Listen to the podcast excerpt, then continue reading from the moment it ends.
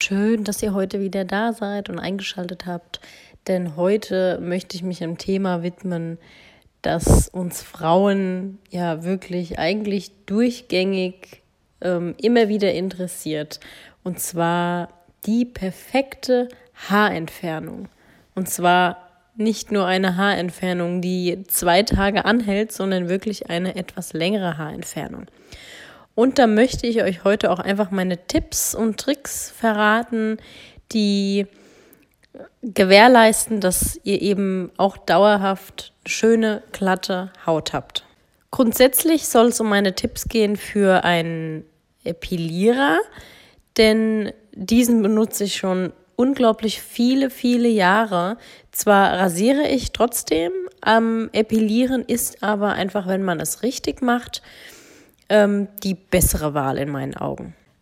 Fünf kurze, prägnante Tipps habe ich für euch und beginnen möchte ich damit, dass ihr eure Haut vor dem Epilieren peelt.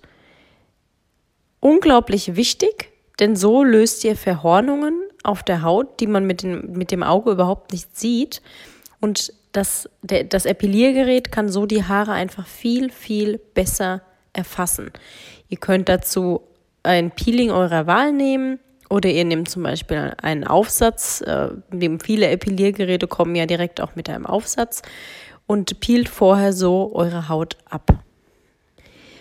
Ein weiterer wichtiger Punkt ist, dass ihr niemals zu lange wartet, bis ihr wieder epiliert.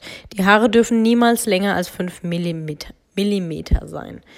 Ähm, das erschwert dem Gerät einfach seine Arbeit und es geht schneller voran, wenn sie eben nicht so lange sind und das Gerät kann die Haare auch viel besser fassen. Fünf Millimeter ist wirklich das Maximum. Und ähm, wenn ihr regelmäßig epiliert, funktioniert das auf Dauer sowieso viel schneller, weil nicht alle Haare zur gleichen Zeit immer wieder nachwachsen.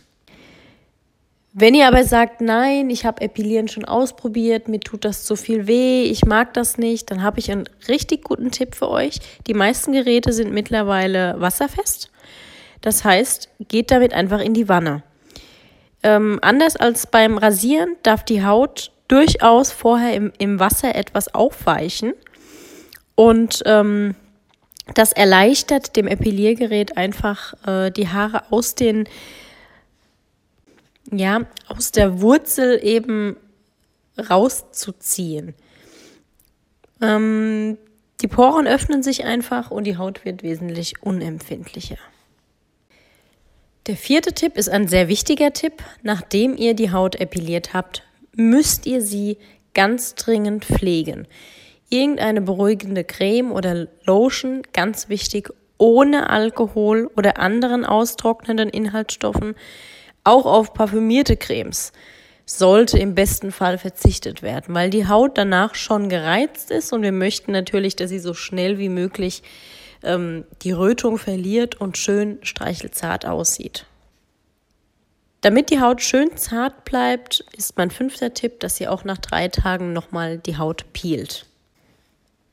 So gewährleistet ihr einfach, dass eure Haut schön zart bleibt.